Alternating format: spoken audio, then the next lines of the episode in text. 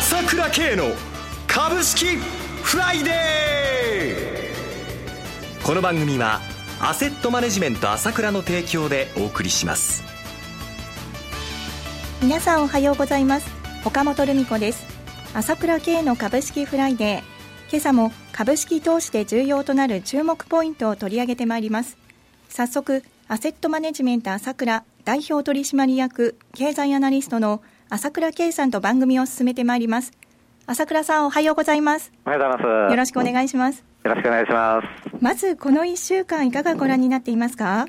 そうですね。円安が進みましたね、ついにね。107円台をつけてきましたね。107円の20銭台まで入ってきましたからね。今107円の飛び台ですけれどもね。まあやっぱりこれが効いて、一気にまた相場が浮揚したというところですよね。はい。ねまあ、今まで私もずっと言ってきたわけですけども、相場強いよということを言ってきましたけれども、最初はね、その同意というか、そういう一連の流れが小型株、中小型株に出てるよということをお話ししてきたわけですよね。はい、でこれはまあ、あの、言ってきましたけども、前兆だと。相場になる前兆なんだと、回帰が強いからこうなるんだということを言ってきたわけですけれども、これがだんだん中小型株とか2部とかジャスタックが新値を取ってきてね、そして、えー、まあトピックスがここで新値を取ってきて、いよいよ、まあ、円安とともに、えー、日経平均の方もですね、新値を取る動きに入ってきたというのが、まあ、今の状況ですよね。はい。では、お知らせを挟みまして、詳しく伺ってまいります。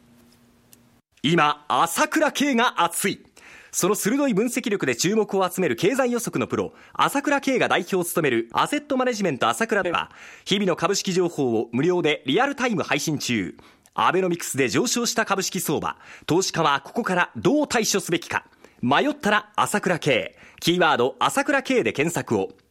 アセットマネジメント朝倉は、証券取引、金銭有価証券の予託貸付行為は行っておりません。また、情報提供する金融商品のお取引では、相場変動などにより損失を生じる恐れがあります。取引説明書、契約締結前交付書面など十分にお読みいただき、ご理解の上お取引ください。金融商品仲介業者登録、関東財務局長、金中第605号。まずは夕刊富士株版グランプリに出場中の芥川さんですが、大活躍ですね。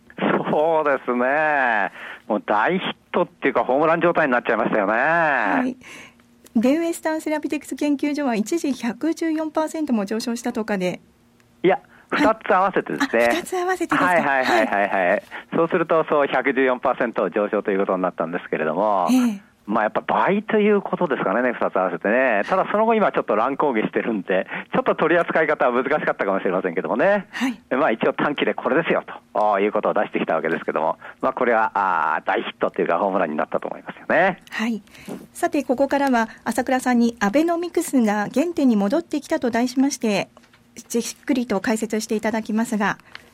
そうですね、えー、今はあ 言われたように、アベノミクスがあやはり原点に戻ってきたなという感じはしてるんですね。と言いますと、はい、私、まあ、先週の放送でも言ったんですけれども、ユーロ、ユーロ圏ね、えー、景気が悪くなってんのに株が上がってきてますよと。これが日本でも起こることなんですよということをお話ししてきたわけですよね。はい。えー、で、一般的に考えると株の教科書で考えれば、まあ前からお話ししてますけど、景気が悪くなりそうですよ。ちょっとこう、傾いてきてるじゃないですか、今。ね。なんとなく、消費が伸びないよと、夏もダメだよという感じになってきてるじゃないですか。そうなると株が下がるんじゃないかというふうに見られるんですけれども、違うよって言ってきたんですね。そうじゃないんだって。景気が悪くなったから、ますます株を上げるんだ。ますます円安に持っていくんだと。それがアベノミクスの本質だということなんですよね。はい。えー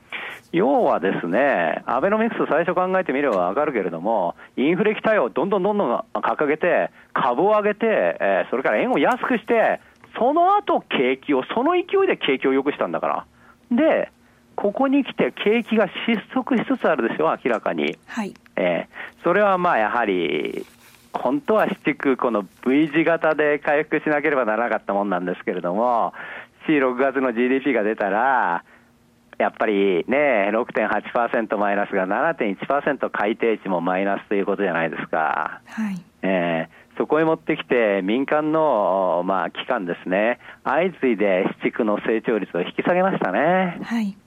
まあ、4%ぐらいの成長率っていうのが、あまあ、コンセンサスだったのが2%台に引き下げてきて、一番大きかったところは7%の成長率予想を出したのもね、引き下げてしまったということで、まあ、夏場、やっぱり天候というようなこともあったんですけれども、やっぱりちょっと消費が落ちてると、今、デパート株とか、まあ、スーパーの株なんかも落ちてきてますけどもね、えーそういうことは否めないという中で、少し、ですから先週もお話ししたけど、黒田さんの歯切れが良くなくなってきましたねということをちょっとお話ししたんですけれどもね。はい。ええそうなるとどうするかっていうと、それをそのまま株に反映するんじゃなくて、だったら先ほども言いましたように、株を上げてやれ、円を安くしてやれ、それで強引にやろうじゃないか、という流れが始まってきたんですね。これこそアベノミクスの原点なんですね。はいインフレを起こして、ええ要は株上がらない、上がらないって言うけど、今まで見ればわかるけども、金融緩和するって言えば上がるんだから、現実にそれをやるよって言えば、今までずっとそうじゃないですか。はいええで、それをまず、口先で、ないしはそう、ジェスチャーで起こしてきたのが今なんだよということなんですね。うんこのところの黒田総裁の動きについて、朝倉さんはいかがご覧になっていますか？そうですね。特に圧巻は昨日ですよね。はいきなりね、ええ安倍さんと会談だっていうことになってね。はいから民放のテレビ番組に出演してるじゃないですか。そうでしたねええ意図があるわけですよ。ええメッセージがあるわけですよ。はいええなんとか、こう、言葉を発してるわけだけども、黒田さんはね、円安マイナスとは思わないよっていうことを言ってるわけですよ。今まで追加緩和ってことは匂わさなかったんだけども、はいわざわざ追加緩和という言葉を入れて、ほまあ、やるとは言ってないけども、はい今までとはちょっとスタンスが変わってきてるわけですよ。パフォーマンスを見せつつあるそうですというこ、そうです。となんですねこの辺が注目なんですね。えでは一旦お知らせです株式投資に答えがある。株高だからといって必ず設けられる保証はない。だからこそプロの情報が欲しい。そんな時に朝倉慶。経済予測のプロ、朝倉慶の情報は、アセットマネジメント朝倉のウェブサイトで、日々無料でリアルタイム配信中。迷ったら朝倉慶。キーワード、朝倉慶で検索を。アセットマネジメント朝倉は、証券取引、金銭有価証券の予託貸付行為は行っておりません。また、情報提供する金融商品のお取引では、相場変動などにより損失を生じる恐れがあります。取引説明書、契約締結前交付書面などを十分にお読みいただき、ご理解の上お取引ください。金融商品仲介業者登録、関東財務局長、金中第605号。では朝倉さん今後の注目ポイントなどはいかがでしょうか？えそうですね。今言ったようえに、黒田さんがこういうふうにパフォーマンスをやってきた。これだけじゃありません。はいえーあの、浜田さんですね、エール大学のお名誉教授のね、はいあの、浜田教授も、お円安は悪くないよということを言い始めてきてます。それから、あそれだけじゃなくて、政府サイドでも円安は悪くないよというはじいうことを言い始めているわけですよね。えええーなぜかっていうと、先ほども言ったように、円安に誘導したいので、そういう言葉を次から次へと出してきたんです。この背景は何かというと、景気が若干落ちるかもしれないなということがあるわけですよ。はいだからまずはこういうふうに口先で介入しながら相場を上げようとしているわけでしょ。はいこれでもうまくいかなかったら、いよいよ本当に追加緩和をやるということなんですね。この絶対的な流れは永遠に続くわけですよ。だってアベノミクスの本質はこれなんだから。はい株を高くして円を安くしてなんだから。輸出産業が業績良くなってるけどね、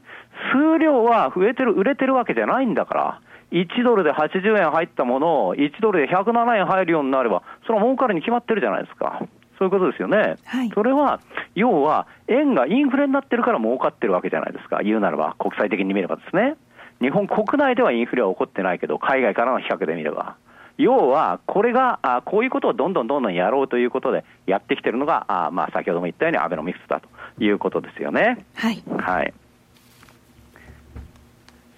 まあ、それでですね、はい、やっぱりね、ここで来て、まあ、アリババとかあ、リクルートの上場ということもありますので、ますますこの相場の方も盛り上がっていくということですよね。はい、この辺のあの資金調達ないし、この盛り上がりというのも大きいと思いますね。昨日も新規あ公開がありましたけど、一気に買い気配ということで、えー、倍になりましたけど、値段つかないということで、やっぱり買い気があるということで、新しいものが今度のこういうふうにどんどんどんどん出てくると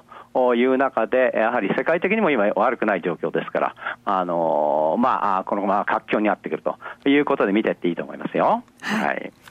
では朝倉さん、来週ですが、18日実施予定のイギリスからの独立の賛否を問うスコットランド住民投票が、これが相場に与える影響については、いかがご覧になっていますか？そうですね、これがまあ非常に懸念されるところなんですよね。まああの本当にイギリスが、まあ、分裂ではないですけれども、まあ、やはり、えー、そのスコットランド独立ってことになったら大事件ですからね、ですからこれがあ非常に、えー、懸念されてポンド安ということが起こってきたわけですけど、まあ、結論的に言うと、この問題もですね、私はそんなに気にする必要はないと思います。えっていうのは、はい、あのこの世論調査でですね独立派の方の比率の方が高くなっちゃったわけですよね、はい、あの独立するっていうような比率の方が高くなっちゃって、これは大変だということで慌てているわけですけれども、まあ、外から見ても、あのイギリスという国が分裂して、スコットランドと、あまあ、イングランドイングランドということで分かれてしまうっていうのは、どう考えてもマイナスじゃないですか、えー、この辺のところは常識的な判断っていうのが働くと思うんですね。で選挙っていうのは、この態度を決めてない人、まだいっぱい態度を決めてない人もいると思うんですけども、あの報道で、これは危ないと思ったと思いますよ。はあ、このままスコットランドが独立するようになったら大変なことになっちゃうと。これは常識的な判断が働くと思いますよ。逆に世論調査でああいうふうに独立派の方があ増えてるというのが出て、今度は逆のベクトルが働くって、今、働いてきましたね、はい、それで世論調査でも、まあそのまあ、あの独立反対という声が大きくなってきたということで、最終的にはそういう結果が出ると思いますので、ここはかえってこの波乱局面ということは、まあ、そういった、えー、まあ、その英国関係の株を買うとか、ポンドを買うとか、はい、まあそういう私は逆にね、相場でいうとそういうチャンスではないかと思いますよね。だから今のことはあまり気に、気に、まあ、懸念ではあるんだけど、大きく懸念する必要はないと思いますね。朝倉さん、今朝もありがとうございました。お話は、アセットマネジメント朝倉代表取締役経済アナリストの朝倉圭さんでした。私、朝倉圭が代表していますアセットマネジメント朝倉は、SBI 証券、楽天証券への口座開設業務を行っています。私どもホームページから両証券会社の口座を作っていただくと、週2回無料で銘柄情報を提供するサービスがあります。ぜひご利用ください。それでは今日は週末金曜日、頑張っていきましょうこの番組は、アセットマネジメント朝倉の提供でお送りしました。最終的な投資判断は、皆様ご自身でなさってください。